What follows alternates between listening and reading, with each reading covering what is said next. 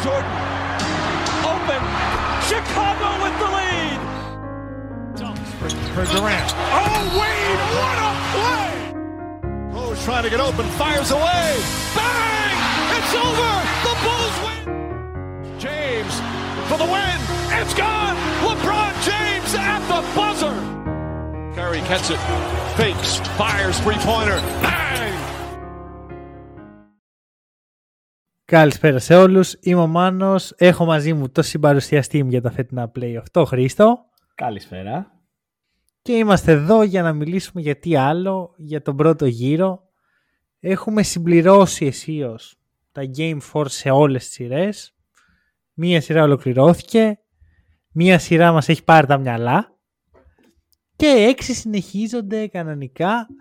Για δώσε γενική εικόνα, πώς τα βλέπεις τα πράγματα. Τρομερά playoffs, τρομεροί αγώνες, τρομερά ματς. Είναι ξεκάθαρα το hype που είχαμε δώσει στην αρχή, το παίρνουμε πίσω τελείως. Είναι απίστευτο το πώς κάθε ματς ξεκινάει, OK, okay, αν βγάλεις κάποιες σειρές, ξεκινάει και λες ποιος θα κερδίσει στο τέλος. Και δεν είναι το θέμα ότι ποιος θα κερδίσει στο τέλος, είναι το θέμα ότι θα γίνει ματσάρα ανεξάρτητα με το αποτέλεσμα. Δηλαδή, οι εικόνες στο mm. match είναι απίστευτες. Ισχύει, ισχύει. Νιώθω ότι κάθε μέρα έχει ένα με δύο μάτς που είναι must watch, δεν χάνονται. Mm. Ναι, ναι, ναι. Δηλαδή, οριακά δεν προλαβαίνεις να τα δεις όλα. Ξέρεις, όταν είναι Σαββατοκύριακο, κάπως παλεύεται. Καθημερινές, πώς να δεις όλα αυτά τα καλά μάτς; Είναι φανταστικό, όντως. Ε, μπορώ να πω ότι είναι ο καλύτερος πρώτος γύρος που θυμάμαι. Δηλαδή παρακολουθώ NBA έτσι τύπου να παρακολουθώ και παιχνίδια πρώτου γύρω από το 14. Τέτοιο πράγμα μπορεί να είχε ξέρω, μια πάρα πολύ καλή σειρά όπως το Clippers Spurs του 15 π.χ. Αλλά να έχει 4-5 σειρές που θες να δεις όλα τα μάτς δεν, δεν το έχω ξαναζήσει ποτέ. Ναι, θα συμφωνήσω και θα πω ότι έχει προδιαγραφές να είναι πρώτος γύρος με 3 και 4 Game 7. Mm, ισχύει. Δηλαδή... Βέβαια, ξέρεις, κάποια φορά εκεί που περιμένεις πολλά βλέπεις τίποτα. Πολύ πιθανό. Και αυτό. Ειδικά έτσι όπως έχουν πάει μέχρι τώρα τα πράγματα, αλλά και πάλι. Δηλαδή, και να μου πεις ότι θα πάνε 5 ματς στο Game 7, θα σου πω, α, OK. Okay. Mm.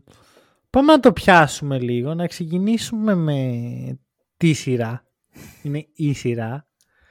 Ε, δεν ξέρω. Σακραμέτο Golden State Warriors ό,τι και να πούμε δεν νομίζω ότι αρκεί επαρκώς να εκφράσει αυτό που έχουμε δει μέχρι τώρα. Ε, πραγματικά μακάρι να είχα τη δυνατότητα να κάνω rewind, να πάω πίσω να ξαναδώ τα μάτσα. Να, να, να τα ζήσεις ξέρεις την πρώτη φορά. Ναι, ναι, ναι. Δηλαδή είναι... Ναι, γιατί League Pass υπάρχει αυτό που λες. Αν θες τόσο πολύ μπορείς. Ε, μπορώ να τα ξαναδώ, αλλά όχι να τα ξαναδώ πρώτη φορά. Ναι, ναι, ναι, ναι. Ε, έχουμε, έχουμε δει τα δύο πρώτα, αν δεν κάνω λάθος, στο, μέχρι το προηγούμενο podcast. Mm-hmm. 2-0 ναι, και συζητάμε ότι η σειρά έχει δρόμο. Ε, και έχει ακόμα δρόμο. Έχει πάει 2-2. Mm-hmm. Ε, θεωρείς, ας το πάρουμε από εκεί, θεωρείς ότι η απουσία του Draymond όντως βοήθησε τους Warriors ή ήταν απλώς η φυσική εξέλιξη των πραγμάτων να πάρουν μια νίκη ξέσπασμα; Θεωρώ ότι δεν ξέρω, υπάρχουν δύο, δύο εκδοχές που έχω μέσα στο μυαλό μου. Το σκεφτόμουν πάρα πολύ ακόμα και την ώρα του αγώνα. Δηλαδή, ή οι Warriors παίζουν και για τον, Draymond, για τον Draymond, ή αυτό ήταν να συμβεί και με τον Draymond μέσα. Δηλαδή. Ναι, δηλαδή με λίγα λόγια είπες τις δύο μόνες εκδοχές. Τι άλλο θα μπορούσε να ισχύει. Ναι, αυτό δεν είπα, ότι έχω δύο εκδοχές στο μυαλό μου. Ναι, αλλά είναι. Δεν υπάρχει τρίτη που θα μπορούσε να είναι εκτός. Ναι, Πώ πήγαν τα πράγματα true, ναι. Ε, απλά ήταν, ήταν απίστευτο. Ήταν και, και το τρίτο μάτς και το τέταρτο το ένα καλύτερο από το άλλο. Ναι, ναι, ναι, ναι. Θα σου πω. Βλέπω το τρίτο. Εντάξει, το τρίτο ήταν το μόνο μάτι σειράς μέχρι τώρα που δεν έχει κρυθεί, ας πούμε, στα τελευταία λεπτά. Mm-hmm. Οι Kings το πάλεψαν, αλλά κάποια στιγμή οι Warriors ξέφυγαν. Νομίζω ότι μπαίνοντας στο Golden State άλλαξε λίγο η ροή. Προφανώς. Μιλάμε για δύο πολύ καλές ομάδες στην έδρα τους.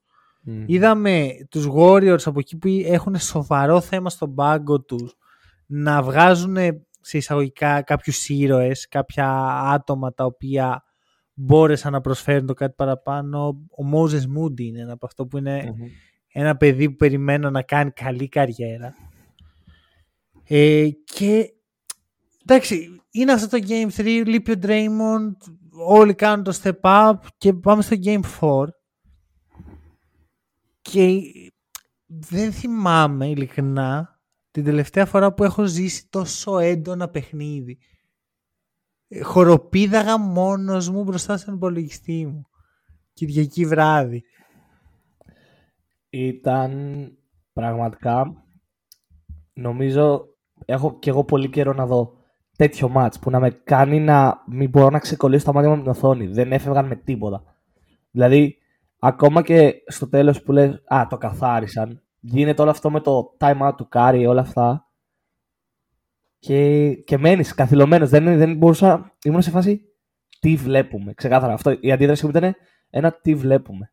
Ναι, ναι, ναι, ναι. Και έχουμε νομίζω το απόλυτο Curry show ενάντια στον De'Aaron Fox. Ε, θα ε, σκεφτώ μια παρομοίωση πολύ έντονα όσο έβλεπα το ματς. Οι Kings είναι ο Rocky την πρώτη ταινία που ξέρεις είναι το outsider και μπαίνει μέσα να παλέψει με ένα θρύλο του αθλήματος του box στην προκειμένη περίπτωση και πάει μέχρι τέλους μαζί του και βγαίνει ισοπαλία. Mm. Έχασαν οι Kings, αλλά είναι, είναι από αυτά τα μάτια που λες ωραία έλξη ισοπαλία. Δηλαδή ήταν ένας σου του Barnes ας πούμε ή μια καλή επίθεση των Kings προς το τέλος. Mm. Θεωρώ πως φάνηκε λίγο η απειρία τους σε εκείνο, προς το, στα τελευταία λεπτά του παιχνιδιού. Είχαν την ευκαιρία να πάρουν το προβάδισμα σε πολλές στιγμές. Νωρίτερα, δεν μιλάω για το τελευταίο σουτ του Barnes. Και τη σπαταλάγαν που εκεί όντως φάνηκε ότι υπάρχει απειρία. Και επίσης απειρία φάνηκε στο γεγονός ότι και στο προπονητικό γεγονός, δηλαδή και ο Μάικ Μπράουν εκεί μπορούσε να το χειριστεί λίγο καλύτερα για μένα. Απ' την άλλη... Τι θα ήθελες να κάνει; Θα ήθελα ένα time out λίγο νωρίτερα να σπάσει το ρυθμό από τη στιγμή που το πήρε. Το πήρε δηλαδή και στα τελευταία 10 δευτερόλεπτα που το πήρε. Έχει πάρει το rebound ο Fox και έχει ανοιχτό γήπεδο μπροστά του ναι. στην τελευταία φάση και παίρνει το time out. Εντάξει, ok, okay, μετά δεν τον κρίνεις για το τι έγινε στην τελευταία επίθεση, δεν είναι ότι ήταν στο χέρι του. Ε, ναι. Και νωρίτερα, δηλαδή το παιχνίδι είχε φρενήρει ρυθμό που από τη μία ναι, μπορείς να πεις ότι συνέφερε τους Kings, αλλά ξέρουμε το πόσο καλοί είναι στο transition οι Warriors και το απέδειξαν. Δηλαδή, ε, χτύπαγαν συνεχώς. Ναι, είναι και αυτοί καλοί. Δηλαδή, εντάξει, όχι όσο οι Kings θεωρώ, αλλά έχουν έχουν να δώσουν. Μου έχει κάνει πάρα πολύ καλή αίσθηση. Κυρίως αυτή τη σειρά, αλλά και γενικά στα playoff, πέρα από τα μάτια στη Φιλαδέλφια, πόσο οι διαιτητές αφήνουν το physicality. Mm. Δηλαδή, ο Σαμπόνης έχει φάει το ξύλο της αρκούδας. Ναι, ναι, ναι. Και έχει ρίξει ε, αυτό. Ναι, ναι. Έριξε. Κοίτα, ρίχνει. Δεν μ' αρέσει αυτή, αυτό το, το ε, narrative ότι είναι βρώμικος παίχτης. Γιατί είναι απλά το narrative που προσπαθούν να φτιάξουν όσοι δικαιολογούν τον Draymond Green. Και ναι. δεν, ε, το είπαμε την προηγούμενη φορά, δεν είναι δικαιολογημένο αυτό. Ο, από όποια πλευρά και αν το δεις.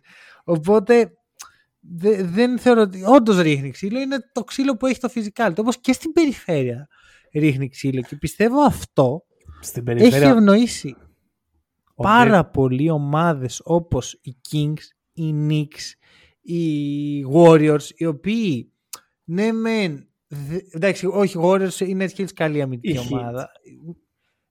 Μιλάω πιο πολύ για ομάδες που δεν είναι αμυντικά καλές με τα στάνταρ της, της regular που είδαμε αλλά επειδή αφήνεις λίγο παραπάνω το παιχνίδι να παιχτεί και δεν σφυράς τα πάντα δίνεις την ευκαιρία στους παίχτες να αμυνθούν.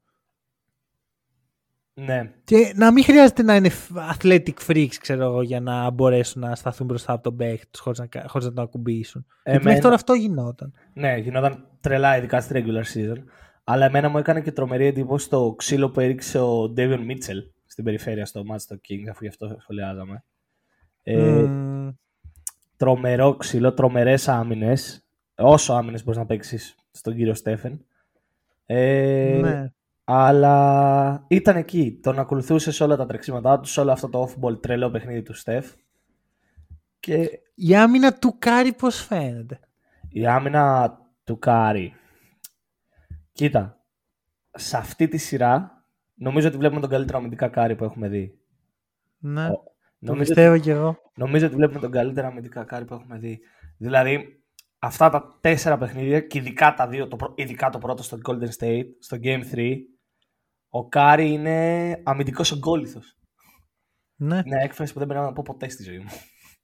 Όπως και ο Fox είναι καλός, δεν είναι super, ε, δεν είναι Drew Holiday, αλλά πα- παίζει απέναντι σε έναν από τους πιο unguardable παίχτες στην ιστορία του μπάσκετ Μμμ. και είναι τίμιος. Έτσι Και- το βλέπω εγώ. Να πω ότι ο Ντέβιον Μίτσελ τα έχει κερδίσει με το σπαθί του τα λεπτά. Δηλαδή, Ναι. στο, ειδικά στο Game 4 έπαιξε και παραπάνω από τον Χουέρτερ. Το έχει κερδίσει με το Ναι. σπαθί του. Δεν είναι ότι το, του το έδωσε ο Μάικ Μπράουν του είπε παίξε. Το κέρδισε Κοίτα. πάξια μέσα στο παρκέ. Είναι πολύ σημαντικό ο Μίτσελ να βάλει στο παιχνίδι το τρίποντο και να μπορεί να απειλήσει γιατί αλλιώς ε, στην επίθεση είναι λίγο μείον. Αυτή τη στιγμή σε αυτή τη σειρά έχει προσφέρει και χρειάζεται πάρα πολύ γιατί ο Χουέρτερ είναι, είναι λίγο αμπελαλέ. Είναι η σκιά του Ε, εαυτού του.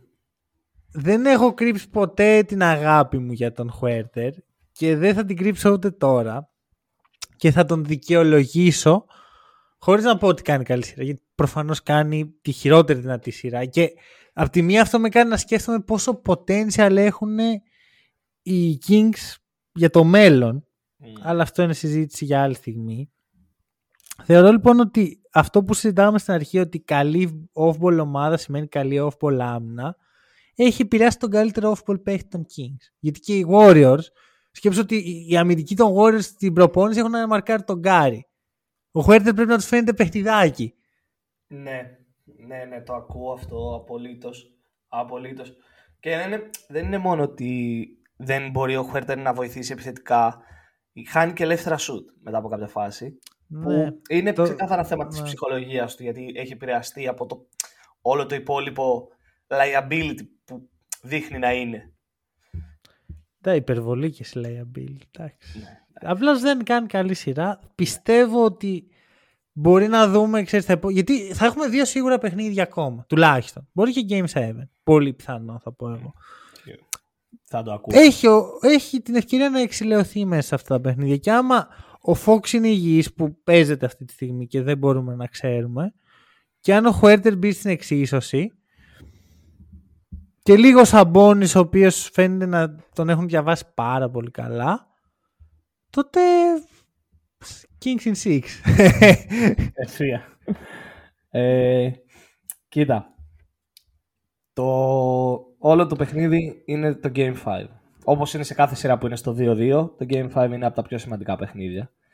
Ειδικά σε αυτή τη σειρά όμως, όταν έχεις το πλεονέκτημα έδρας, το Game 5 είναι ιδιαίτερα σημαντικό. Γιατί άμα χάσεις, ειδικά τώρα οι Warriors πάνε με 3-2 πλεονέκτημα, τρεις συνεχόμενες νίκες στο Game 6 στην έδρα τους, με Game 6 Clay, με όλα τα συναφή, ε, ναι. δεν λέω ότι δεν μπορεί να Θεωρώ, κερδίσουν. Δεν, μπορεί, να- δεν λέω ότι δεν μπορεί να γίνει το 1-1, αλλά. θα σου πω, πιστεύω ότι αν χάσουν οι Kings είναι game over. Αν κερδίσουν όμως, γιατί ενώ όντως πιστεύω ότι με τον υγιή Fox οι Kings μπορούν να κερδίσουν, εντάξει, δύο ήττες είναι λίγο βαρύ και μου, μου έχει κόψει λίγο τα φτερά, αλλά είμαι πολύ αισιόδοξος με τον υγιή Fox ξαναλέω, οπότε με νοιάζει να δω πώς θα μπει ο Fox στο παιχνίδι. Αν όμως ε, κερδίσουν, δεν το θεωρώ δεδομένο, γιατί πάλι μπορεί να κερδίσουν οι Warriors στο Golden State και να πάμε σε ένα Game 7 στο Sacramento που από τη μία μιλάει η έδρα, από την άλλη όμως μιλάει η καρδιά του πρωταθλητή. Η εμπειρία. Δεν θα είναι το πρώτο Game 7 που θα παίξουν οι Warriors, ενώ θα είναι το Ε. πρώτο Game 7 που θα παίξουν οι Kings.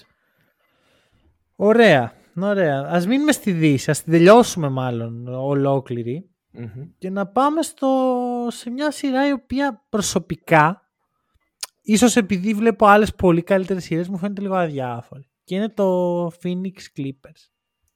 Έγινε αδιάφορη. Έγινε αδιάφορη. Δεν είναι ότι ξεκίνησε η σειρά και ήταν αδιάφορη. Δυστυχώς έγινε. γιατί ο Καουάι, χωρίς να ξέρουμε τι ακριβώς έχει συμβεί, δεν παίζει. Ε, δεν έχουμε πληροφορίες παραπάνω για το τι τραυματισμό έχει. Μόνο νομίζω έχουμε ότι είναι το αριστερό του γόνατο. Είναι, ναι. Δεν έχει timetable για το πότε Ναι. γυρνάει. Ναι. Δεν ξέρουμε πού το έπαθε, αν το έπαθε, γιατί το έπαθε. Μμ.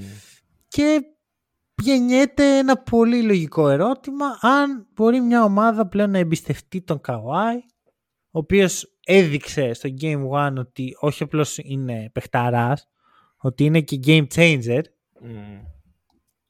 βγαίνει ο Λου λέει α γι' αυτό, αυτό περιμέναμε όλη τη χρονιά και φτάνουμε τώρα στο ότι οκ πάλι δεν παίζει ο Καουάι για τρίτη σερί off season ο Καουάι χάνει παιχνίδια Δεν σου έχω πει ποτέ την άποψή μου πάνω σε όλο αυτό το θέμα με τον Καουάι. Είναι ξεκάθαρο για μένα ότι όταν χλευάζεις το παιχνίδι, το παιχνίδι δεν θα σε σεβαστεί. Γιατί ο Καουάι τα, τις τελευταίες τρεις regular season αυτό κάνει. Load management και πολύ παραπάνω, Από αλλά τις τελευταίες πέντε. και πολύ παραπάνω, ναι, το διόρθωσα κατευθείαν καθώς το σκεφτόμουν. Αλλά είναι πολύ καραμπινάτο με τους Clippers ότι απλά κάνει load management για κανέναν απολύτως λόγο. Δεν σέβεται το παιχνίδι. Δεν προσπαθεί να βάλει τον εαυτό του στο να παίξει το παιχνίδι. Και όταν φτάνουν τα play-off και ξεκινάς το game 1 και βάζεις όλη αυτή την πίεση στον εαυτό σου, Οκ, superstar, το έχεις ξανακάνει, έχεις πάρει πρωτάθλημα έτσι με load management και μόνος σου με τους Raptors, αλλά είναι, νομίζω, σε κάποια φάση γίνεται κατανοητό το ότι τα πόδια σου δεν θα τα αντέξουν αυτό. Το να μην έχεις παίξει σχεδόν καθόλου σε τόση μεγάλη πίεση και να πας στην off season και να προσπαθεί να, παίξεις με τη, με- να ανταπεξέλθεις σε αυτή τη μεγάλη πίεση. Ναι.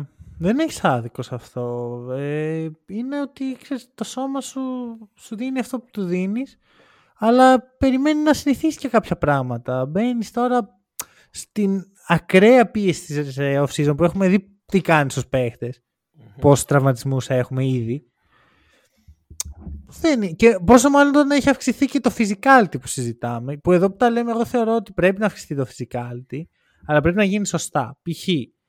βάλε μέσα την επαφή πιο πολύ, βγάλε όμως το charge, Ναι, το Ξέρεις. charge είναι... ειδικά το charge και άσε τους αμυντικούς να μείνονται κανονικά. Μην τους τιμωρείς που παίζουν άμυνα. Ε, βέβαια αυτό για κάποιους δεν είναι. Γιατί ξέρεις όσο αυξάνονται, το, το έχουμε συζητήσει πάρα πολλές φορές με τον Νίκο, όσο βελτιώνεται η μέθοδη γυμναστικής και ξεκλειδώνουμε πιο πολύ το, το σώμα ενός αθλητή, γίνεται και πιο ευαίσθητο και πιο... γιατί η πίεση είναι τεράστια. Μμμ. Και κάποιοι δεν μπορούν να το αντέξουν αυτό. Και πιθανώς ο Καουάι πλέον να είναι ένας από αυτούς. Δεν θέλω να πω ότι εκεί τέλος ο Καουάι, αλλά σίγουρα δεν θα τον διάλεγα να χτίσω ομάδα γύρω του. Και εγώ. Το ακούω. Το ακούω απολύτως. Και next day στο Los Angeles τι βλέπουμε; Θα μείνει αυτό το core. Κοίτα, μισό. Α, το έχουμε, την έχουμε τελειώσει τη σειρά από ό,τι κατάλαβα. Είναι 3-1. Είναι 3-1. Έχουμε δει τον Chris Paul να κερδίζει το φάντασμα του Scott Foster. Το έκανα και αυτό. Ε, αυτό, ε, η πρόβλεψή σου έφερε την αλλαγή στην ιστορία, της- στο, στο ρου της ιστορίας. Έχουμε δει κατά τη γνώμη μου τον πιο πλήρη Booker ever. Τον πιο σοβαρό θα πω εγώ. Έχει αφήσει Ναι, τελείως και- από το μυαλό του αυτό που, με αυτό που λέγαμε πέρυσι και εγώ πρώτος και καλύτερος έκραζα τον Booker ότι προσπαθεί να δημιουργήσει beef με τον Luka Doncic και όλα αυτά. Το οποίο το έκανε και μέσα στη regular season. Προσπαθούσε όχι μόνο με τον Luka και με άλλους παίχτες. Αυτή τη στιγμή δεν το, έχει- δεν το έχω δει καθόλου από τον Booker. Αυτό είναι απολύτως συγκεντρωμένο στο παιχνίδι του, Ναι. στο μπάσκετ του και με εκπλήσει θα πω. Και στην άμυνα που και αυτός ο, δεν έχει πάρα πολύ καλά αθλητικά χαρακτηριστικά αλλά τώρα που λίγο οι διαιτητές του έχουν δώσει το περιθώριο βλέπουμε να τα δίνει όλα όπως φυσικά και ο μεγάλος Russell Westbrook Ο, ο superstar. οποίος θα πω κάτι για μένα ο Westbrook έγινε μέσα σε αυτή την off season και μακάρι να παραμείνει έτσι ο παίχτης που θα έπρεπε να γίνει πριν πέντε χρόνια Το ακούω. Το ακούω. Δε- Αλλά θα πω ότι βλέπουμε έναν τρομερά όριμο Westbrook και νομιζω ότι η περιπέτεια όλη στο LA και ενώ τους Lakers του έκανε Ναι. Θεωρώ ότι του έδωσε αυτό, του το έδωσε αυτό. Αν δεν ήταν στο Los Angeles και ήταν ακόμα στη Washington δεν νομίζω ότι θα ήταν έτσι ο Westbrook. Μ' αρέσει αυτό που λες, γιατί ξέρεις κάποιες φορές στη ζωή σου το δύσκολο Ναι. που περνάς σου δίνει την ευκαιρία να, να πας ένα βήμα παραπέρα και να βελτιωθείς και να, ε, να ανθίσεις μέσα από αυτό. Και μπορεί όντως με το Westbrook να έγινε αυτό, γιατί, Ναι, γιατί βλέπουμε μου αρέσουν. ότι έχει πάρα πολύ έντονα το ότι πρέπει να κλείσει το στόμα του. Μμμ. Ναι, ναι, ναι, ξεκάθαρα. Και δεν θα ήταν και η πρώτη φορά για τον Russell Westbrook να το κάνει αυτό, το να παίζει με τόσο ε, ενάντια του και να προσπαθεί να τα γυρίσει. Αλλά νομίζω ότι αυτή τη στιγμή αυτό που συνέβη στους Lakers, όσο κακό και αν έκανε στην εικόνα του τη- για τα προηγούμενα χρόνια, το ότι πόσο μαύρωσε την, αμαύρωσε την εικόνα του, κάτι πολύ Μμμ. λάθος, πολύ λάθος για μένα το να αφήνουμε δύο, μία ή δύο χρονιές ενός παίκτη στα 32-33 του και βάλε να τον Και σε κρίνουν δύσκολο περιβάλλον, έτσι. σε δύσκολο περιβάλλον, σε ομάδα που δεν ταιριάζει τα χαρακτηριστικά του και να τον κρίνουμε για το ότι ήταν στα 22 του, ξέρω εγώ. Μεγάλο λάθος. Αυτό που, γίνεται, που συμβαίνει σε όλα τα αθλήματα, δεν είναι ότι έγινε μόνο στο Russell Westbrook, τελείωσε. Ναι. Α, του έκανε καλό. Για μένα φαίνεται ότι του έκανε καλό. Ωραία, αλλά όπως είπες, α, μιας και δεν φαίνεται να υπάρχει συνέχεια πολύ σειρά, εγώ νομίζω ότι θα το τρέξουν πάλι οι Clippers. Τώρα που βλέπουν και φως με το Westbrook, σου λέει ότι okay, μπορεί, αν αυτή η ομάδα είναι υγιής, μπορούμε όντως να πάμε μέχρι τέλους. Οκ. Για μένα δεν νομίζω ότι θα το τρέξουν. Βασικά, Οκ. νομίζω ότι θα το τρέξουν. Νομίζω, να το διορθώσω βασικά αυτό που είπα. Νομίζω ότι θα το τρέξουν. Δεν πιστεύω ότι πρέπει να το τρέξουν. Οκ. Αυτό το ακούω, αλλά ξέρεις, έχουμε μια ολόκληρη off-season να το συζητήσουμε. Ε, φυσικά θα συζητήσουμε και για τις αποκλεισμένες ομάδες όταν ε, το καλό, κακό, ανάλογα τι fans είστε. Ε, πάμε λίγο Denver. Όχι πολλά πράγματα γιατί το έχουμε ξαναπεί ότι δεν είναι μια σειρά με τρομερή ίντριγκα και τρομερά talking points. Είδαμε τον Τζαμάλ στο Το full playoff potential του. Playoff, Το Jamal. Blave Τζαμάλ. Ε, Εντάξει, να πω κάτι. Ενώ τον αγαπάω πολύ τον ε, Τζαμάλ και ενώ με το που το έκανε λέω πω playoff Τζαμάλ βλέπ, πρώτα απ' όλα το έκανε στη Μινεσότα άρα οκ σιγά. true. Αλλά το κύριο είναι ότι δεν θε- νιώθω αυτή τη στιγμή με ό,τι έχω δει ότι έχουμε γυρίσει εκεί στο ο baller Τζαμάλ Μάρεϊ που, που σπέρνει τρόμο. Θέλουμε λίγο χρόνο ακόμα. Λογικό, πέρασε και έναν ολόκληρο τραυματισμό ο- ο Τζαμάλ. Εννοείται. Μα δεν το λέω για κακό, το λέω Ναι. για να έχεις χαμηλά την μπάλα. Ok, ok, ok. Ok.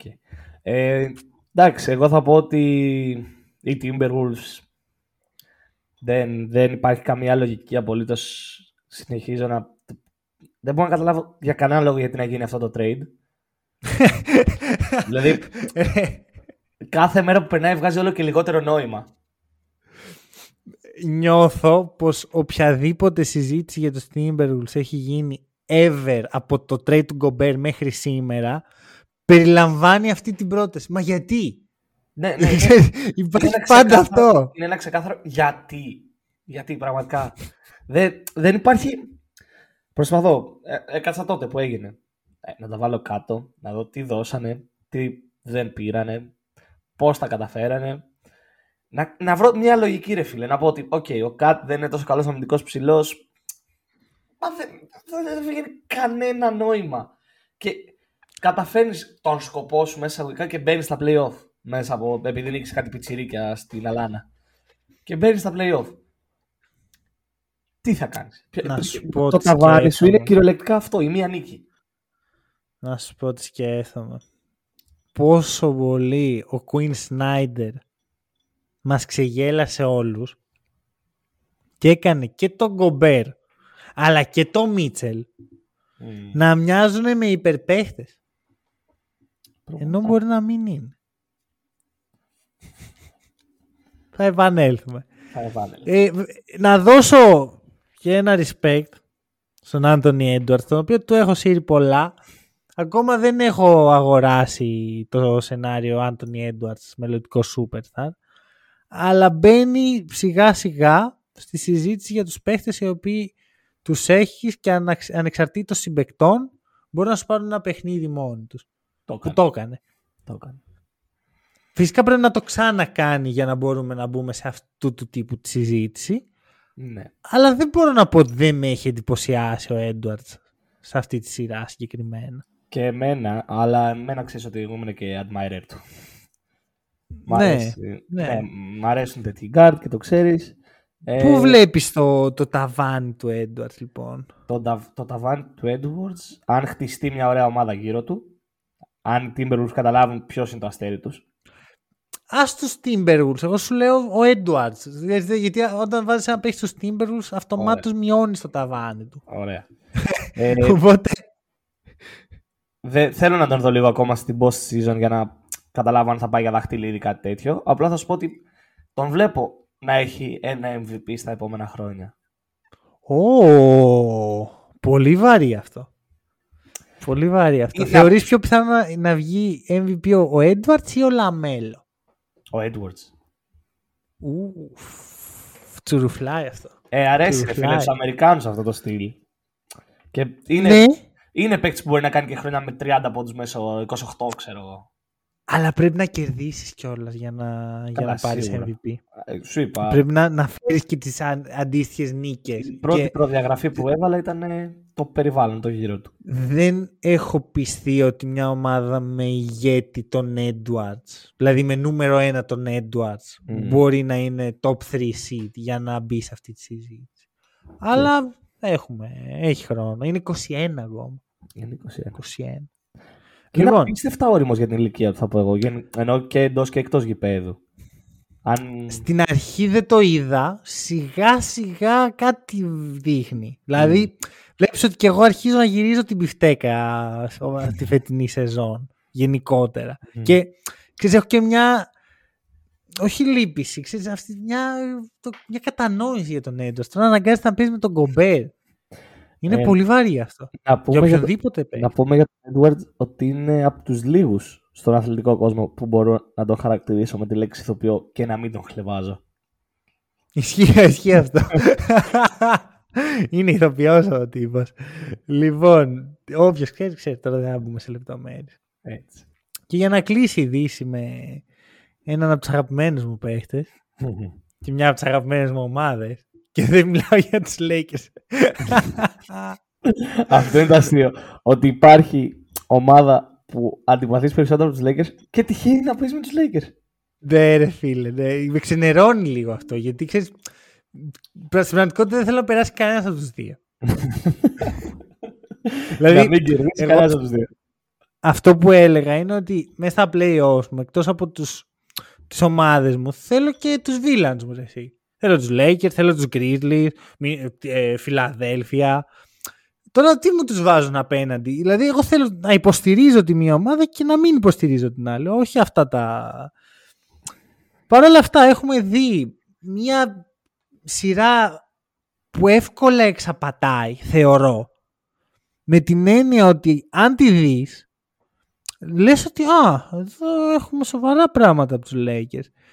Και ειλικρινά πιστεύω ότι και το χαμηλό επίπεδο των Grizzlies σε παιχνίδι post-season αλλά και οι απουσίες τους τους κάνουν ένα, μια πολύ εύκολη ηλία σχεδόν για οποιονδήποτε αντίπαλο. Οπότε δεν με πείθουν οι Lakers με αυτό. Οκ. Οκ, οκ, οκ. Εγώ, φίλε, θα σου πω το αντίθετο. Θα σου πω ότι τους βλέπω on a mission. Όντως. Ναι. Ουφ. Δεν, ξε- δεν ξέρω αν φταίνε τα λόγια του Dylan Brooks που το- το προκάλεσαν αυτό και τους έκαναν να μπουν έτσι. Αλλά νομίζω όχι και στα πρώτα δύο παιχνίδια έτσι ήταν οι Lakers. Μου φαίνεται ότι είναι και ο Davis, καλά για το LeBron δεν μιλάω καν, θα σου μιλήσω για τον Davis και για τους ρολίστες τους, ότι είναι, θα το πω, ίσως ο πιο σοβαρός Davis που έχουμε δει Ε, με μέσα και με τον Bubble. Νομίζω ότι είναι ο πιο σοβαρός Davis που έχουμε δει. Είναι... Καλά τώρα, το μεταξύ, μιλάω για τον Davis, τον Κακομύρη, είναι και που είναι... Τραυματίζεται σαν χαρτί. Κρίμα. Μισό. Μισό. Να σου πω τι έχω δει εγώ. Έχω δει ένα Game One στο οποίο οι Lakers είναι καλοί, αλλά όλα, όλα όσα θα πω αφορούν ένα matchup ενάντια σε μια ομάδα χωρίς Steven Adams, χωρίς ε, Brandon Clark και όπως έχουμε συζητήσει με κακή half-court επίθεση με μια κρίση ταυτότητας και με ένα περίεργο mentality γενικά και είναι μέσα και ο Dylan Brooks αυτό και ο Τζαμοράν. Δεν είναι...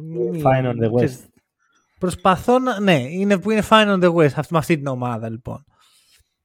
Παίζουν ένα εύκολο game one, καλό. Και μετά στο game 2 τους κάνει μπάλα ο Xavier Tillman. Ναι. Okay. Πάνε στο creep. Ουσιαστικά ε, παίζουν ένα δεκάλεπτο και εκεί τελειώνει το παιχνίδι γιατί ε, 39-10 δεν θυμάμαι καν πόσα ήταν. 39-35 πρέπει να ήταν. Όσο ήταν. Που έχει φτάσει 13 φορές ο Dylan Brooks.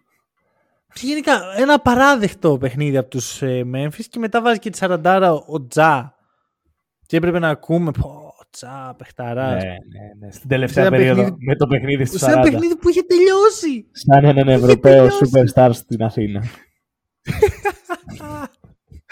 λοιπόν, και πάμε μετά στο Game 4 που είναι μέσα στην έδρα τους. Είναι 2-1. Πάνε να κλείσουν τη σειρά για να μην μπλέξουν οι Lakers.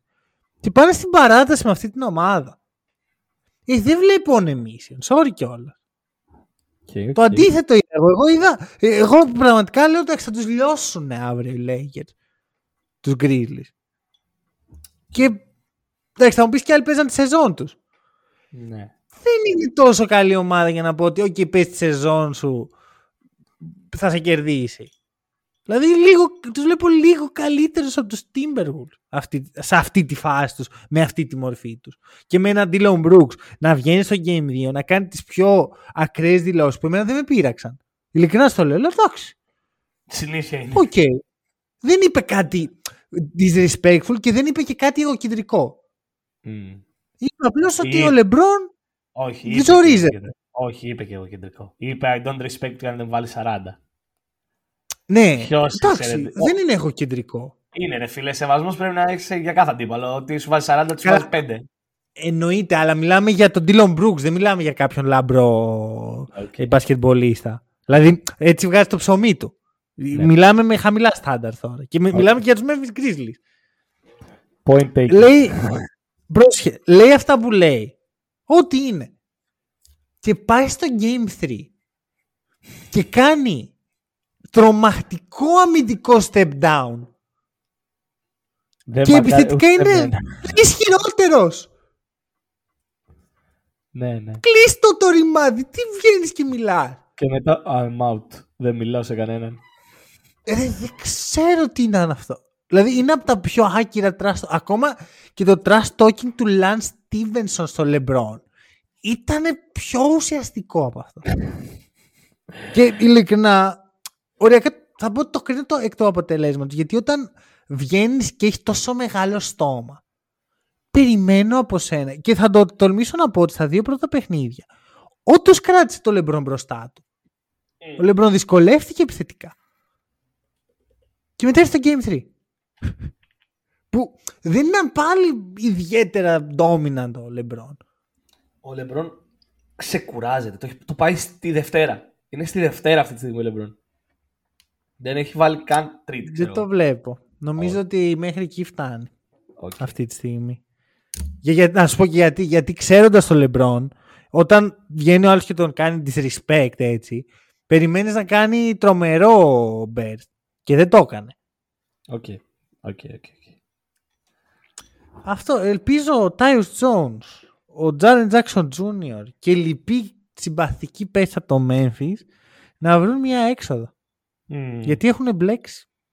Να έχουν μπλέξει με περίεργους τύπους. Έχουν, έχουν μπλέξει με περίεργους τύπους που τους αρέσουν αυτά που κάνουν ο Τζα Μοράντ και ο Ντίλον Μπρουκς για κάποιο λόγο. Δεν σου μιλάω καν για τους παίκτες, σου μιλάω για πιο πάνω. Α, εντάξει, αυτό ξέρεις τι είναι. Είναι η λίγα που το έκανε αυτό thing. Ότι Memphis, πω, και, κοίτα. και να ξέρεις εγώ, με πολλά πράγματα που κάνουν οι grills, είμαι κομπλέ. Πήγε αυτό με το χορό πριν το παιχνίδι. Μου φαίνεται Ναι, πολύ και εγώ. ωραίο. Ναι, ναι, ναι. Ε, Ας- οι φωτογραφίες που κερδίζουν, ξέρω εγώ, που είναι σαν κολεγιακή ομάδα, μου φαίνεται πολύ ωραίο. Απλώς πιστεύω ότι πρέπει να βάζεις ένα όριο στο πόσο αστεία αντιμετωπίζεις το παιχνίδι. Μμ. Ωραία, δεν γίνεται να, να έχεις κερδίσει μία σειρά playoffs και να λες ότι χτίζουμε μια δυναστεία. We Ότι οι finally Warriors lost. δεν τους σεβόμαστε. Ότι είμαστε εντάξει στη Δύση. Ότι ο LeBron δεν μπορεί να, δεν, δεν μπορεί να με περάσει. Ότι άμα δεν βάλεις 40 σε μένα δεν σε σέβομαι. Το We're fine in the West πρέπει να είναι από τις χειρότερες ατάκες που έχω ακούσει στη ζωή μου. We're fine in the West και θα περάσουν τον πρώτο γύρο. Μα δεν, δεν μου προκαλεί έκπληξη προσωπικά. Αυτό Ούτε είναι, εμένα. δεν είναι αυτό, καν είναι- ότι... αυτό είναι το περίεργο. Το, το, το ότι λες ότι είσαι ok στην Δύση, αποκλείεσαι στον πρώτο γύρο και είναι όλοι... Ναι, οκ. Αυτό. Πάντως για τους Lakers εγώ θα σου πω ότι δεν πιστεύω ότι θα πάνε πιο κάτω από τον επόμενο γύρο. Πιστεύω ότι και οι δύο πιθανοί αντιπαλοί τους είναι πολύ πιο μπροστά αυτή τη στιγμή με να μου αποδείξουν το αντίθετο. Τα ακούω. Ε, κάτι άλλο με- από τη Δύση για να πάμε έτσι στη... Στην Ανατολή θες να μιλήσουμε μήπως για τον Είμαι Ουντόκα, ε, τον νέο προπονητή των Houston Rockets; Α, έγινε και αυτό, ναι. Δεν ξέρω πώς νιώθεις γι' αυτό ρε φίλε. Δεν, Houston δεν Rockets. μπορώ να νιώσω. Εγώ θα σου πω, θα σου πω πώς νιώθω.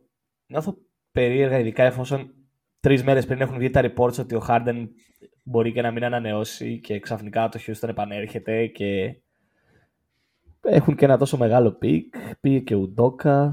Ξέρουμε πώς αρέσει στη Λίγκα να φτιάχνει storyline. Αχ, όχι, όχι, όχι, σταμάτα, σταμάτα, σταμάτα. Ανατριχιάζω στη σκέψη ο Γουεμπανιάμα να πάει εκεί. Εγώ να δεις. Δεν το μπορώ με τίποτα. Είναι η μόνη ομάδα που λέω από την αρχή της σεζόν όχι εκεί.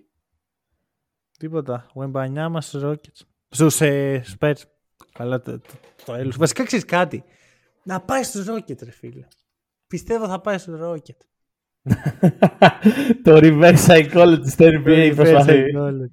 Λοιπόν. Ωραία. Ο Ντόκα λοιπόν. Και Boston Celtics. Ε, θα ήθελα να μου λείπει ο Ντόκα. Μμμ. Αλλά είναι τόσο εντάξει φάση μας αυτή τη στιγμή που είναι δύσκολο. Αυτό, Ε, 3-1. αυτό, αυτό. Έχουμε μια σειρά χωρίς να μας έχει δείξει πολλά. Γιατί είναι μεγάλη διαφορά των δύο ομάδων. Μμμ. Θα σου πω τι πιστεύω από αυτά που έχω δει. Πρώτα απ' όλα, οι Celtics όντως είναι αυτή τη στιγμή το φαβορί της Ανατολής και προφανώς Ξεκάθαρα. αυτό έχει να κάνει και με το τι γίνεται στην άλλη σειρά του άλλου contender της Ανατολής. ε, Contender. θα μιλήσουμε. Συγχρόνως θεωρώ πως η Hawks είναι καλύτερη ομάδα από ό,τι δείχνει, δείχνουν τα αποτελέσματα των παιχνιδιών. Το ακούω. Δηλαδή πιστεύω ότι η καλή κατάσταση των Celtics αδικεί τους Hawks. Αυτό, αυτό, ήθελα, το, ξε- αυτό ήθελα να το πω ξε- εξ αρχής. Οι Hawks δεν είναι κακή ομάδα. Απλά οι Celtics είναι ένα βήμα πάνω από το ταβάνι τους. Αν οι Hawks ήταν Ναι. στη σειρά με τους, αντί για τους Knicks ή για τους Cavs, θα σου λέγα ότι «Μμ, κάτι έχουμε εδώ. Ναι, ότι θα είχαν chances. Ναι, ενώ Ειδικά, ειδικά με τους Cavs. ειδικά με τους Cavs, Ok. Όλο το point είναι ότι άργησε πολύ ο Quinn Snyder. Πιστεύω. ναι, Άργησε άργησε. Άργησαν πολύ να, να το δουν. Ναι. Βέβαια και το να διώξει το Macmillan έτσι λίγο, λίγο απότομα να πω. Δεν με τρέλανε.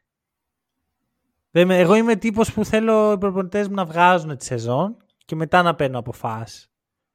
Ή να παίρνω κάτι τη διάρκεια της σεζόν, αλλά βγάλει τη σεζόν. ρε Φίλε. Εγώ θα προτιμούσα να κλείσουν τον Σνάιντερ. Απλώς δεν, δεν το κάνω αυτό στο NBA γιατί κάνουν. Α, και όχι, τι λέω, σε μια μέρα τον έκλεισαν. Α κλείνουν τον Σνάιντερ και ας έβγαλε τη σεζόν ο Μακμίλαν. Θα το προτιμούσα. Γιατί δεν είναι τώρα ότι οι Hawks θα πάρουν πρωτάθλημα ή θα πάνε στο δεύτερο γύρο ή θα πάνε ναι. τελικούς. Για μένα, εφόσον ήταν τόσο αρνητικό το κλίμα, γιατί υπήρχε πολύ αρνητικότητα εκεί γύρω, ε, καλά κάναν και έγινε αυτή η αλλαγή. Αν και ξέρεις ότι και εγώ είμαι κατά των αλλαγών μέσα στη μέση τη σεζόν, σε αυτές τις περιπτώσεις, όταν το κλίμα είναι τόσο αρνητικό, κάνει καλό και κάνει καλό γιατί δίνεις περισσότερο χρόνο στον Chris Snyder να δουλέψει με ένα κορ που δεν θα αλλάξει σχεδόν καθόλου στην off-season. Με ένα ερωτηματικό γιατί είναι το ναι, NBA. Το... Με ένα ερωτηματικό. εντάξει, πιστεύω θα γίνουν αλλαγές. Είναι αυτό το Snyder Cut που λέγαμε. Ναι, δεν νομίζω ότι θα γίνουν ακραίες αλλαγές. Καταλαβαίνετε τι εννοώ. Okay. Θα δουλέψει με τους Celtics. Πώς τους βλέπεις; Τους Celtics τους βλέπω όπως είπαμε και όταν αφήσαμε αυτή τη σειρά, όταν την πρωτοπιάσαμε. Ε, Σοβαρούς. Πάρα πολύ σοβαρούς. Δηλαδή δεν έχουν δώσει δικαίωμα. Δηλαδή και το game που χάσαν το έχασαν γιατί απλά οι Hawks έτυχε να κάνουν το καλύτερο τους παιχνίδι. Ήταν το καλύτερο παιχνίδι των Hawks με ένα 75% των Celtics, ας πούμε. Ούτε καν, δεν ήταν καν μέτριο των Celtics, ήταν 75%. Και mm-hmm. Jalen Brown, Σπέκια, ξαναδείχνει ότι είναι, δεν είναι ένα, απλά ο Robin στην υπόθεση με τον Tatum. Είναι, είναι ο μισός Batman. Ναι, άμπραβο. άμπραβο. Είναι, είναι εκεί και πρέπει να είναι εκεί. Δεν είναι αναλώσιμος. Ε, Συμφωνώ. Περιμένω και μερικά step up, ειδικά στον δεύτερο γύρο από κάποιους άλλους, αλλά μέχρι τώρα είναι... Να σου κάνω μια ερώτηση που με απασχολεί. Mm-hmm. Ο Derek White, τώρα, ο οποίος κάνει εκπληκτική σειρά. Mm. Ε, υπάρχει μια συζήτηση όλη τη σεζόν για το αν ο White είναι καλύτερος στο Smart. Και υπάρχει και μια συζήτηση για το αν ο Smart είναι καλύτερος στον Brockton. Και αν δηλαδή ξαφνικά ο Smart είναι ο τρίτος καλύτερος playmaker στους. Ο τρίτο καλύτερος point guard στους Celtics. Αυτό δεν ξέρω. Ξα... προβληματίζει. Ξαφνικά χεϊτάρουμε τον Μάρκου Σμαρτ, κύριε Μάνο. Όχι. Α, βλέπουμε την αλήθεια επιτέλους. Άκου, άκου, άκου. Αρχικά ούτε ο Μπρόκτον ούτε ο White δεν μπορούν ποτέ να προσφέρουν αυτά που προσφέρει ο Smart στους Celtics. Είναι αδύνατο. Ασχολίαστο. Δεν γίνεται. Δεν, όχι αγωνιστικά. Α, okay. Όλο το... Και το πώς οργανώνει την άμυνά τους. Και το πώς οργανώνει τα ποτήρια. Και το πώς δίνει μια όθηση όταν χρειαστεί. Δηλαδή, ο, ο Μάρκος Σμαρτ είναι ουσιαστικά ο μεγάλος αδελφός. Είναι ο glue guy. Βασικά είναι ο, ο μεσαίος αδελφός μετά τον Αλ Χόρφορντ. Είναι ο glue guy. Κάπως έτσι. Δεν, δεν okay. μπορείς να βγάλεις το smart από αυτό. Αλλά συγχρόνως μπορείς να κάνεις case και για τον Brockton και για τον White ότι είναι καλύτεροι παίχτες. Αυτό με τρελαίνει. Overall δηλαδή οι Celtics είναι υπερπλήρη. Και είναι. Το, θα τολμήσω να πω ότι τα guards δεν είναι μπορεί να είναι η χειρότερη από τις τρεις βασικές θέσεις. Δηλαδή, άμα πούμε ότι είναι guard, forward, center, τόση ώρα μιλάμε για τα guard. Ναι. Νομούλα. Ε, ξέρεις τι άποψη έχω για τον Μάρκο Σμαρτ. Δεν θα επαναληφθώ, δεν θα επαναλαμβάνω τα λόγια μου. Γιατί, πες μας, τι θέμα έχεις για τον Μάρκο Σμαρτ. Ρε φίλε, ο Μάρκο Σμαρτ όσο και να προσπαθεί, δεν θα με κερδίσει ποτέ ένας τύπος που να παίζει τέτοια άμυνα. Δεν εννοώ ότι είναι. Καταπληκτική. Ναι, βέβαια. Όχι. Δεν θα με Άρα κερδίσει... πρέπει να συχαίνεσαι τον Draymond Green. Όχι, γιατί ο Draymond Green. Θα, ε, θα σου πω, θα σου πω. Άσε Ο Marcus Smart είναι απλά ένας defender. Δεν βλέπω κάτι άλλο στο παιχνίδι του, ειδικά επιθετικά. Και αμυντικά δεν είναι Άρα φίλε, ο top. Στο... Εμένα με τρελαίνει όταν... Εγώ τρελάθηκα με τον Μάρκο Μάρτ όταν πήρε το Defensive Player of the Year. Γιατί θεωρούσα ότι δεν είναι DPOY. Τον έκανε overrated αυτό. δεν με βρίσκει σύμφωνο. Τον έκανε overrated. Περίμενε, περίμενε. Να σου πω κάποια πράγματα για το Smart. Γιατί φαίνεται ότι δεν έχει εντρυφήσει το ζήτημα. Ε, πρώτα απ' όλα, οργανώνει πάρα πολλά πράγματα μέσα στην επίθεση. Δηλαδή, το είχε πει ο Ρόμπερτ Williams νομίζω πέρσι, ότι δεν μπορώ να είμαι ο Defense Player of the Year γιατί κάνει πάρα πολλά πράγματα για μένα ο Smart. Με βοηθάει πάρα πολύ στις τοποθετήσεις μου, στο πώς δουλεύω. Πρώτον. Δεύτερον, ε, επιθετικά είναι ακριβώς αυτό που χρειάζονται οι Celtics όταν έχουν μέσα στο γήπεδο τον Tatum και τον Brown. Ακριβώς.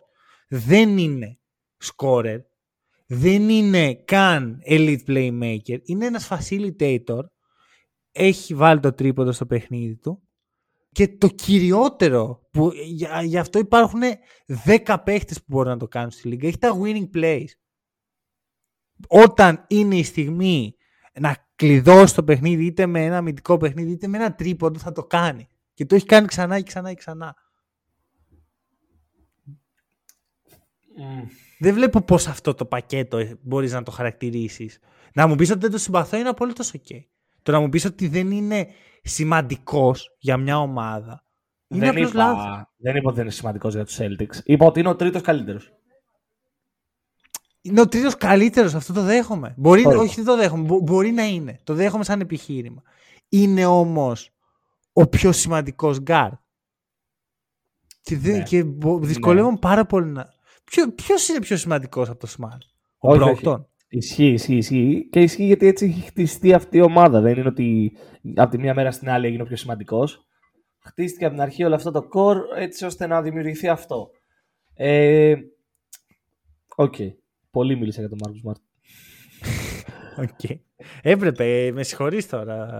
Κάπου πρέπει, πρέπει να υποστηρίξουμε όλη τη χρονιά. Είμαι σιωπηλός με τους Celtics κρατάω χαμηλά την μπάλα. Ε, τώρα είναι η ώρα μας. Κρατάω χαμηλά την μπάλα. Τους έδωσα για πρωταθλητές. μέχρι τώρα είπα. okay. Λοιπόν, ε, πάμε Φιλαδέλφια, Μπρούκλιν. ναι. Αρχικά. Τρομερό. Αρχικά. Πώς νιώθεις για τη Φιλαδέλφια αυτή τη στιγμή; Πολλά αρνητικά συναισθήματα μαζεμένα. Όπα. Ρε φίλε, ακόμα και με αυτούς τους Nets ακόμα και έτσι σταμάτα ρε Embiid πια. Σταμάτα, σταμάτα να κάνεις θέατρο. Δεν αντέχω άλλο flopping. Ήτανε, είναι, είναι, είναι σε κάθε match τουλάχιστον τρει-τέσσερι φάσεις που μπορείς να βρεις τον Embiid να κάνει flopping. Δεν σου λέω ότι άλλοι superstar δεν κάνουν. Αλλά είναι φανερότατο. Στο Joel Embiid είναι φανερότατο. Δηλαδή υπάρχουν κάτι φάσει από τη σειρά με τους Nets Ειδικά η φάση που μετά χτυπάει κιόλας στον Κλάκστον και δεν αποβάλλεται. Τη γλιτώνει. Ε, τι, πού... Και, το κάνει αυτό και μία μέρα αφού ο Γκριν έχει πάρει suspension για, mm. για την πατητή στον ε, Σαμπόνι. Ναι, ναι. Δηλαδή δεν είναι ρε παιδί μου ότι αυτό συνέβη σε ένα άλλο χωροχρονικό συνεχές. Mm. Και, και η απορία μου είναι γιατί. Δηλαδή, στο ίδιο παιχνίδι και ο Embiid και ο, ο Harden. κάνουν αυτό που λέμε low blow. Γιατί; Απέναντι σε αυτούς τους ναι, τι προσπαθείς να αποδείξεις; Και τους μισοί σου έχουν κάνει κάτι. Είναι... Σου, νομι... Σε απέκλεισαν. Νομίζω ότι είναι αυτό που λέγαμε, ξαναεπαναλαμβανόμαστε, είναι αυτό που λέγαμε στα preview, η πίεση που έχουν οι Sixers έχουν πολύ πίεση και ναι. φαίνεται. Και ειδικά ο Embiid. Ο άνθρωπος του άρει 9 ναι. βολές σε ανάγωνα και είναι 3,5 λιγότερος από ό,τι σούταρε στη regular season. Το είδα. Σουτάρει 9 βολές σε ένα αγώνα και έχει 9 γκρίνιες ένα παιχνίδι. Ναι. Είναι απίστευτο ρε. Σε κάθε φάση φάουλ and one. Ρε, ναι, ναι. Ρε, δεν, δεν μπορώ, με τρελαίνει αυτή η ιδέα ότι. Δηλαδή, τον έδωσα για MVP και θέλω οριακά να μην βγει πλέον. Μέσα σε μια, μου πήρε μια σειρά playoff. Ναι, ναι. Για να πω ότι και φτάνει. Είναι υπερβολικά soft θα πω εγώ. Soft. Δεν ξέρω αν είναι ναι. σωστή έννοια, αλλά... νιώθω πως είναι mentally soft, παιδί μου. Είναι αυτό το πράγμα ότι ε, ο Γιάννης mm. ξέρεις ότι ό,τι και να γίνει είναι βράχος. μέσα του. Ή τουλάχιστον απ' έξω του. Μπορεί να διαχειριστεί τις καταστάσεις, θα κάνει το step up, θα... το, το, το έχει αποδείξει. Ο Embiid και δεν το έχει αποδείξει. Και η εικόνα του μονίμως είναι λίγο misery, Ναι, λίγο γκρίνια, λίγο spoiled, Όταν- λίγο το ένα. Όταν μπαίνουν αυτοί οι δύο στην ίδια πρόταση, ο Embiid και ο Γιάννης, μου έρχεται πάντα, πάντα μα πάντα η ίδια φάση στο μυαλό. Νομίζω ότι καταλαβαίνεις ποια εννοώ. Ενώ τη φάση που ο Γιάννης είναι στον ευθυνδιασμό, ο Embiid πάει με τα όσα, με τους αγκώνε εκεί πέρα πάνω στο Γιάννη και ο, πέφτει και ο Γιάννης απλά τελειώνει τη φάση. Και μετά είναι νομίζω flagrant 1 ή flagrant 2 το δώσαν. Δεν θυμάμαι ακριβώς πώς το δώσανε. Αλλά είναι απίστευτα. Εκεί φαίνεται η διαφορά των δύο παιχτών. Εκεί για μένα φαίνεται ξεκάθαρη η Ναι. διαφορά των δύο παιχτών. Και μετά βλέπεις και όλη τη σεζόν την υπόλοιπη του Embiid ε, να πέφτει στα φου και να φωνάζει στα, στις επαφές. Και λες, ρε φίλε, πόσο άσχημα Θεωρώ- θα περάσεις με τους Celtics. Θεω... μ, θα σου πω, θεωρώ ότι ο Embiid για να μπει μία και καλή σε αυτές τις συζητήσεις πρέπει να το αποδείξει και στα playoff. Γιατί μιλάμε για ένα παίχτη που δεν έχει πάει ποτέ τελικούς περιφέρειας. Με τρελαίνει αυτό. Μμμ.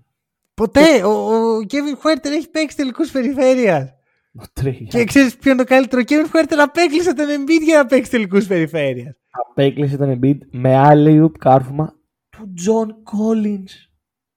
Με ό,τι θες. Ε, Εντάξει, αυτό το, παί- το Game 7 είναι το πιο καταραμένο παιχνίδι στην ιστορία της Φιλαδέλφια. Είναι το μάτς που ο Ben Simmons αποφασίζει Ναι. είναι κάτω από το καλάθι και λέει ωραία, πάσα.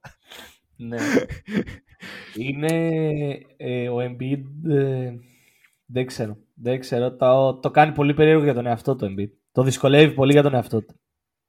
Νομίζω θα μιλήσουμε πολύ περισσότερο για τη Φιλαδέλφια όταν περάσουν οι Celtics και αυτό. έχουμε- Απλά θέλω να πω ότι αυτό που είπαμε στην αρχή για τους διαιτητές και το physicality, άμα το κρατήσουν στη σειρά και στο Celtics Sixers, Αυτό. Και μ, ξέρεις, το- η Celtics είναι και μεγάλη αγορά. Θα, θα το πω ρε φίλε, γιατί δεν μπορώ.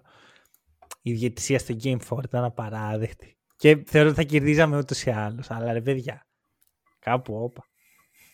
Κάπου όπα. Δηλαδή, το, το, το, ο καημένος του Ντιγιούντε έχει και δίκιο. Ωραία, δηλαδή ήταν κάτι. Όποτε έκανε Ούτε εγώ δεν θα τα σφύριζα αυτά. Τι έκανε στο τέλος του Ντεζόντε.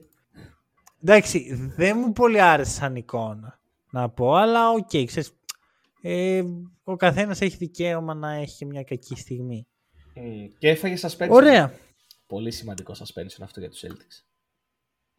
Ε, ε, έχει γίνει suspend. Ναι, ε, δεν είμαι 100% σίγουρος, αλλά νομίζω ναι. Εγώ δεν θυμάμαι ότι το ερευνούσαν, αλλά δεν θυμάμαι να παίρνω απόφαση. Εντάξει, δεν θεωρώ ότι έχει πολύ σημασία να είμαι ειλικρινή. Και εγώ. Ωραία. Cleveland Knicks. Και ξέρω ότι είπαμε ότι θα κάνουμε αυτό με event, αλλά δεν Ναι, γίνεται τε- τι- να μην κάνουμε. τα πράγματα έτσι όπως εξελίχθηκαν αλλάζουν. Ε, Λοιπόν, Knicks Cleveland. δώσε μου λίγο την μπάλα. Δώσε μου λίγο την μπάλα. Alley-oop. Αυτό που μπορώ να πω για αυτή τη σειρά είναι ότι θεωρώ πως μπήκα σαν πολύ αισιόδοξος για τους Knicks και δεν ήμουν τόσο αισιόδοξος. Δηλαδή έχουμε μια κατεξοχήν επιθετική ομάδα και μια κατεξοχήν αμυντική ομάδα. Και οι Knicks είναι καλύτεροι και στην επίθεση και στην άμυνα. Μμμ, μμμ. Ήμασταν και οι δύο αισιόδοξοι για τη Νέα Υόρκη, αλλά είναι αυτό που είπες, όχι αρκετά. Δηλαδή, δεν, δεν περίμενα σε καμία περίπτωση να δω όλα αυτά που κάνουν οι Knicks. Ή νομίζω, να το, να το θέσω καλύτερα, δεν, δεν περίμενα να είναι τόσο κακή η Cleveland. Εκτός και αν αυτό το κάνουν οι Knicks, που υπάρχει αυτό το ενδεχόμενο. Αν έβγαλε νόημα αυτό που είπα. Ναι, ναι, ναι, όχι, το καταλαβαίνω. Ότι είναι αυτό που συζητάγαμε πριν για τους Lakers και τους Grizzlies. Πο- Κατά πόσο είστε όντως καλοί και δεν είναι κακός ο αντίπαλός σας. Γιατί οι Cavs, πέρα το Game 2 που ξέρεις παίξαν πάρα πολύ καλά, αλλά είναι και εκείνο το ένα παιχνίδι που έπρεπε να κερδίσουν και ήταν και Μμμ. στην έδρα τους. Ναι. Έχουμε δει πάρα πολύ κακή εικόνα. Και εντάξει, το είχαμε συζητήσει για την επίθεσή τους. Αλλά και η άμυνά τους δεν, απλώς δεν κάνει το κλικ. Δεν υπάρχει. Ναι, ναι, ναι, ναι. ναι. Είναι απίστευτο το χτύπημα που τρώνε στα πόδια, στα γρήγορα πόδια. Δηλαδή, ενώ το είχαμε σχολιάσει, δεν το περίμενα τόσο πολύ. Και και στην τελική γίνονται out hustle, ρε φίλε. Δεν είναι ότι είναι απλά κακή ή κάτι τέτοιο. Αυτό είναι το χειρότερο. Ότι είναι out hustle. Δηλαδή, Josh Hart, ε, RJ Barrett, ειδικά στα τελευταία δύο παιχνίδια. Ε, δεν σου μιλάω καν για Branson. Είναι το hustle που βγάζουν μέσα στο παιχνίδι. Είναι παραπάνω από όλο, όλη τη ομάδα των, των Cavs. Και θα ξαναχρησιμοποιήσω αυτή την έκφραση ναι. πιο μετά. Ναι, Αλλά... θε, και θεωρώ πως εδώ έχει παίξει πάρα πολύ ρόλο. Δηλαδή είναι από τις κατεξοχήν σειρές που έχει, τις έχει κρίνει οριακά ο τρόπος που έχει κινηθεί η διαιτησία μέχρι τώρα. Δηλαδή οι Knicks υστερούσαν σε μέγεθος θεωρητικά. Θεωρητικά. Βέβαια ο Θήμπτο έχει φροντίσει μονίμως να απαντάει με μέγεθος. Και εντάξει ενώ δεν, έχει, δεν έχουν το δίδυμο Mobley Allen έχουν κάποιους καλούς ψηλούς και έχουν και πιο βαριά περιφέρεια. Τι, με Garland Mitchell το μέγεθος περιορίζεται αρκετά. Ενώ όταν βάζεις την εξίσωση Quentin Grimes, RJ Barrett, ε, ακόμα και ο Quickly είναι μακρύς. Είναι και αθλητικός ο Quickly. Αυτό. Και βάζεις αυτούς στην εξίσωση μαζί με Obi Toppin, Hartenstein, εννοείται Mitchell Robinson. Ο Randall θεωρώ πως είναι στο 50% σε αυτή τη σειρά. Mm. Γιατί θυμίζω ότι μπήκε τραυματία. Είναι στο 3-1 η Knicks και δεν, είναι, δεν, έχει, δεν έχει γίνει ένα game που να πεις: OK, το πήρε ο Star τους. Καλά, κατά πόσο είναι ακόμα ο Star του ο Ράντλ είναι άλλη συζήτηση. Ε, για μένα δεν συγκρίνεται Ού... καν το impact του Branson. Ούτε για μένα. Απλά δεν ξέρω γιατί μου ήρθε η έκφραση Star. ο δεύτερος Star του. Ο δεύτερος Star του. Δεν τους έχει πάρει ένα παιχνίδι ακόμα. Ναι. Κατάλαβες. Δεν είναι ότι είναι ότι έχει κάνει την τριαντάρα του Ράντλ, ότι κάτι τέτοιο. Είναι σβηστός ο Ράντλ. Προσπαθεί να επανέλθει πλήρως από τον τραυματισμό του. Είναι αυτό που είπες. Βέβαια, έμαθα ότι έφυγε και αυτός εκνευρισμένος από το γήπεδο με το Game 4 και ξέρεις για παιχνίδι που έχει κερδίσει η ομάδα σου. Εμένα μου κακοφαίνεται λίγο να, να ξενερώνεις με την ατομική σου απόδοση. Δηλαδή, αν χάνατε, ok. Okay. Αλλά... Όχι, εμένα μου αρέσει. Εμένα μου αρέσει. Το ακόμα και το, το βλέπεις. Ναι, είναι mentality ωραίο. Είναι όμως, γιατί εγώ πιστεύω πιο πολύ στο, στην ομάδα από ότι στον παίχτη. Δηλαδή θεωρώ πως πρέπει την κακή σου βραδιά που οι συμπαίχτε σου κάνουν το step up για σένα να τους ε, να χαρείς μαζί τους. Και όπως mm. εσύ, όταν εσύ θα κάνεις το step up, πάλι να χαρείς μαζί τους. Mm. Έτσι το νιώθω. Εντάξει, βέβαια αυτό ξέρετε, δεν ξέρουμε και τι έγινε. Μπορεί για χίλιους λόγους να μπορεί απλά να μην είχε όρεξη, μπορεί να μην ένιωθε καλά. Mm. Δεν είναι, είναι απλώς ότι έφυγε. Αυτό. Καλά. Αυτό είναι το χειρότερο, φίλε. Ε, δεν παλεύεις. Ε, έχουμε το Madison Square Garden να παίζει επιτέλους το ρόλο του. Mm. Σε αντίθεση με εκείνη την καταραμένη σειρά με τους Hawks. έχουμε τους Cavs να ψάχνονται και ξέρετε ποιο είναι το θέμα με τους Cavs; Το Twin Towers δεν δουλεύει αυτή τη στιγμή. Ξεκάθαρα. Και δεν είναι ότι δεν δουλεύει επιθετικά που λέγαμε στην αρχή. Δεν δουλεύει αμυντικά. Ακριβώς. Και λες ωραία, να βγάλεις ξέρω εγώ τον Άλεν, να βάλεις ένα τεσσάρι. Ποιο να βάλεις, τον Dean Wade; Τον Οκόρο. Τον Isaac Οκόρο στο 4. Να παίξει με Λεβέρτ Οκόρο να κλάψουν μανούλες. Αυτό, εντάξει, Οκόρο μείον στην, στην επίθεση, μείον. Ο Λεβέρτ μείον στην άμυνα. δηλαδή πάντα όποιος παίξει μπει από τον πάγκο των Cavs είναι trade-off. Ή δίνεις άμυνα ή δίνεις επίθεση. Καταλαβαίνω γιατί κάποιος να θεωρεί τους Cavs καλούς. Νομίζω πως τα, το preview μας για αυτή τη σειρά ήταν αρκετά εύστοχο. Όχι όσο αισιόδοξο έπρεπε για τη πλευρά των Knicks. Μάλλον, ναι. Μάλλον. Και βλέπουμε και μια ιστορική ευκαιρία μπροστά, έτσι. Ναι, ναι. Ο δρόμος είναι ανοιχτός. Ο δρόμος είναι ανοιχτός. Δηλαδή για τουλάχιστον τελική περιφέρεια θα πω εγώ. Που και εκεί ποτέ δεν ξέρεις τι θα γίνει. δεν θέλω να φτάσουμε τους Νίξ τελικούς τώρα. Αλλά. Αλλά. Κοίτα, θα σου πω κάτι. Θα σου πω κάτι. Αν γλιτώσουν τους Bucks μπορούν να κερδίσουν τους Heat και μετά πρέπει να κερδίσουν τον Doc Rivers, okay, εύκολο, ή κατά πάσα πιθανότητα τους Boston Celtics, τους οποίους έχουν κερδίσει δύο φορές φέτος.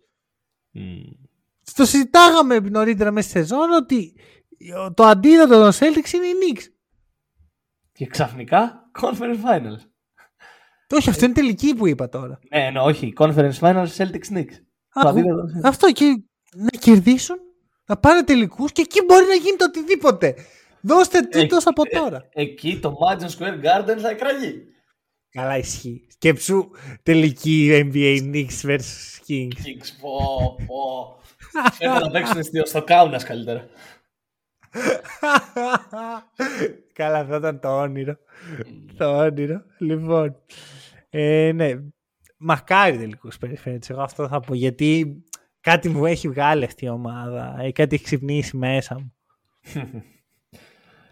Τζέλεν Μπράνσον. Τζέλεν Μπράνσον effect. Ό,τι ξύπνησε σε μένα πέρυσι ο Τζέλεν Δεν ξέρω αν είδες το νέο του πανηγυρισμό που βάζει ας πούμε το χέρι του μπροστά στο στόμα του και το ένα δάχτυλο είναι κλειστό.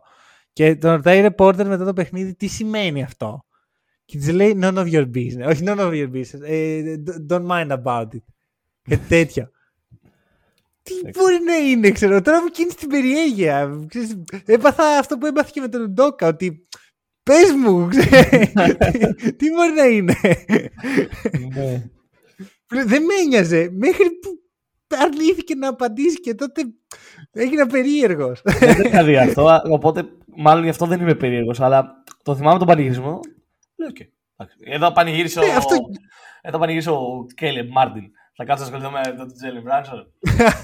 Μα ξέρεις κάτι. Και εμένα δεν με ένοιαζε. Πήγε άλλη και τον ρώτησε και τώρα δεν μπορώ. Με τρώει. Ωραία, έκανες και εμένα να με τρώει και αυτό δεν είναι καθόλου καλό. λοιπόν, δεν έπρεπε να το πεις αυτό. Ε, πάμε στη σειρά. Πάμε στη σειρά. Από το πουθενά. Από το πουθενά. Από το που πραγματικά, από το, από το πολύ πουθενά. Από το πολύ πουθενά. Πιο πιθανό θα θεωρούσα το σκούπα για τους Bucks ναι, παρά αυτό ναι. που έχουμε δει. Ναι, ναι, ναι. Και εγώ ξεκάθαρα. Ξεκάθαρα. Ούτε πιο αισιόδοξοι hit fans να το πίστευαν αυτό. Τώρα δηλαδή τα πράγματα έχουν ξεφύγει. Να θυμίσω, να θυμίσω, πριν 10 μέρες συζητάγαμε αν οι Heat μπορούν να κερδίσουν τους Chicago Bulls για να προκριθούν στα playoff. Και να θυμίσω επίσης ότι αυτό το παιχνίδι κρίθηκε στη λεπτομέρεια. Κρίθηκε στον Kyle δεν είναι, ξεσ... δεν είναι ότι το κλείσανε εύκολα. Mm. Αφού είχαν πρώτα χάσει το πρώτο παιχνίδι από τους Hawks. Με τους ε... Bulls δεν κάναν την ανατροπή. Με τους Hawks την κάναν και τελικά τους έφυγε το παιχνίδι. Okay. Και φτάνουμε. Το Game 1 το έχουμε συζητήσει. Game 2, οι Bucks. Game 1, εντάξει, έγινε. Το κάνει ο Coach Bud, είναι τον Bucks, το thing και όλα αυτά. Έχουμε τους Bucks εύκολα στο δεύτερο, εύκολα. Εύκολα, σβηστά, χωρίς Γιάννη. Game 3, χωρίς Γιάννη, στο Miami λες OK. Okay. Αλλά γυρνάει ο Γιάννης στο Game 4. Γύρισε ο Γιάννης. Και νομίζω ότι βλέπουμε ένα masterclass να το πω. Ένα performance απίστευτο. Αντάξιο του Γιάννη στους mm. τελικούς. Mm. Από τον Jimmy Butler. Mm. Και να που οι Heat πάνε να κλείσουν τη σειρά. Στο Milwaukee. Είναι στο elimination game οι Bucks. Είναι elimination game. Και... Είναι πολλά. Θα πολλά. Πω, θα πω, θα δώσω και τα λουλουδιά. Τα έχει πάρει πολλά χρόνια τώρα, τώρα είναι αδιάφορο. Ο κύριος Σπόλστρα coaching masterclass. Θα, πω, θα προσθέσω και αυτό. Του έχει πάρει το πορτοφόλι, του το έχει κλέψει, του έχει βάλει πίσω στη θέση του πορτοφολιού, δεν ξέρω και εγώ τι. δεν υπάρχει, δεν είναι ούτε 90-10 είναι 100-0 Spoelstra Bud, 100-0. Ισχύει και θα πω εδώ το εξής ότι ο Bud δεν είναι καν. Ξέρεις, χάνεις ένα παιχνίδι εύκολα, σαν αυτό που συζητάμε πριν με το Memphis, OK, okay. το χάσες. Από την αρχή ως το τέλος ήταν καλύτερος ο άλλος. Το είχαν κερδίσει οι Bucks το παιχνίδι. 15 πόντους μπροστά ήταν. Mm. Στην τέταρτη περίοδο μέσα, 15 πόντους μπροστά. 6 λεπτά πριν το Και τέλος. απλώς δύο ξεσπάσματα των hit που το πίστεψαν υπερβολικά πολύ θα πω εγώ για τέτοια διαφορά. Mm. Και με το Γιάννη και τον Μπρουκ Λόπez να παίζουν pick and roll. Pick and roll. Pick and roll να υψώνει ο Γιάννης την μπάλα στο Brook Lopez. Και δούλευε αυτό. Δούλευε, δούλεψε επανειλημμένες φορές. Αυτό. Επανειλημμένες φορές. αυτό. Κάνα μία, κάνα δύο-τρία λίγο. Τρεις-τέσσερις πάσες του Γιάννη. Ο Γιάννης δεν είχε, είχε 11 assist και οι 7 πρέπει να ήταν στον Brook Lopez. Και όχι για τρίποντα. και, και καταλήγουμε. Λες οκ, το έχουν οι Bucks. Δύο ξεσπάσματα και τ- ο Bud με σταυρωμένα τα χέρια να κοιτάει. ναι, ναι, ναι. 12-13-0. Και η διαφορά είναι στο Bucks έτσι. Και ο Μπάντ έτσι. Να κοιτάει Στο τα αστέρια. τίποτα. Στο τίποτα. Και ο Μπάτλερ έχει κάνει takeover και δεν το έχεις καταλάβει καν. Και η έδρα μιλάει εκεί και το πόσο το θέλεις μιλάει εκεί και αυτό που, θα, που ήθελες να πεις και θα στο κλέψω η όρεξη η, Mm, πο- out πώς το είπες πριν για τους Hustle. το χάσι Hustle. μπράβο Είναι out hustle, ξεκάθαρα out hustle. Δηλαδή, μπαίνει ο Κέιλεμ Μάρτιν.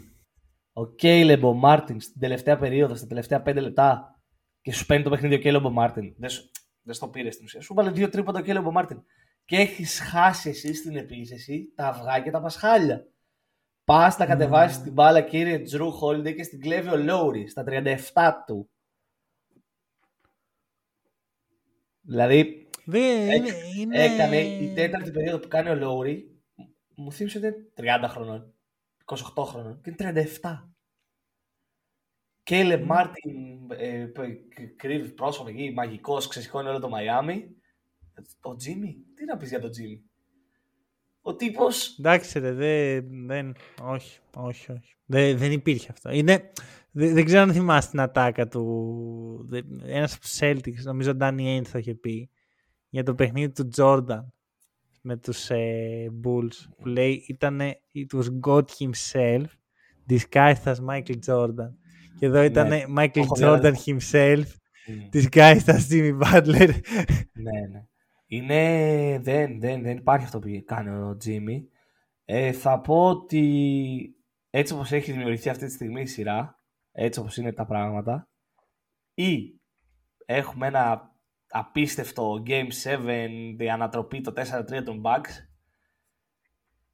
ή που δεν μου φαίνεται απίθανο, δεν είναι ότι αυτή τη στιγμή είπα κάτι τρελό, ναι, γι' αυτό θέλω να μιλήσω. Γι' αυτό θέλω να και μιλήσω. κάνει άλλο ένα τέτοιο Jimmy Butler και βάζει το όνομά του πολύ ψηλά στις λίστες. Ε, όσο πιο ψηλά πάει δηλαδή. δεν- Έχει φτάσει ήδη ψηλά. Ακουμπάει τα βάνια. Καλά, τι, top 1 ο Jimmy Butler. Όχι, ενώ στους top 5 playoff performer όλων των εποχών. Όπα ρε! Όπα, το, το, το, το, το έστειλες τώρα. Είδες, σου είπα, ακουμπάει Πολύ τα βάνια. άκρε. Μιλάς Άμα για καλά- παίκτη που δεν έχει πάρει πρωτάθλημα. Άμα, κα- άμα κάνει ένα παιχνίδι με 50 πόντους, 55, Μιλάς για παίκτη που δεν έχει πάρει πρωτάθλημα. δεν σου μιλάω. Οκ. Ναι, αλλά Δηλαδή το 5. Δηλαδή εγώ θα τον έβαζα τώρα στο top 50. ναι, οκ. Και το 5. Εντάξει. Υπερβολικός Χρήστος για Κάπου- άλλη μια φορά. Ε, Έχεις δίκιο. έχεις δίκιο. Κάπου όπα. Έχεις δίκιο. Δηλαδή, Ξέφυγε, βγήκε μόνο το top 5. ρε φίλε. Βγήκε μόνο του. Δεν το πάω. Δεν το πάω. θα σου Βγήκε πω, ένα λοιπόν, έχουμε από τη μία τους hit όντως να κάνουν out coach και out hustle τους Bucks, αλλά οι Bucks αντικειμενικά είναι η καλύτερη ομάδα. Και Μμμ. για να γυρίσεις μια σειρά από το 3-1 πρέπει να το πάρεις παιχνίδι με παιχνίδι. Δηλαδή, αν οι Bucks πούν πω, τι γολγοθά έχουμε μπροστά μας, ποιος παίζει τρία παιχνίδια, έχει τελειώσει η σειρά. Μμμ. Αν όμως πούνε ότι okay, Game 5, δεν μας νοιάζει τι θα γίνει μετά, ζούμε στο τώρα, παίζουμε μόνο για το Game 5. Παίζουν και στην έδρα τους. Μετά πρέπει μ, το δύσκολο είναι το Game 6, αλλά έχεις πάρει και μια νίκη, το πιστεύεις λίγο παραπάνω και ο Γιάννης θεωρητικά είναι καλύτερα.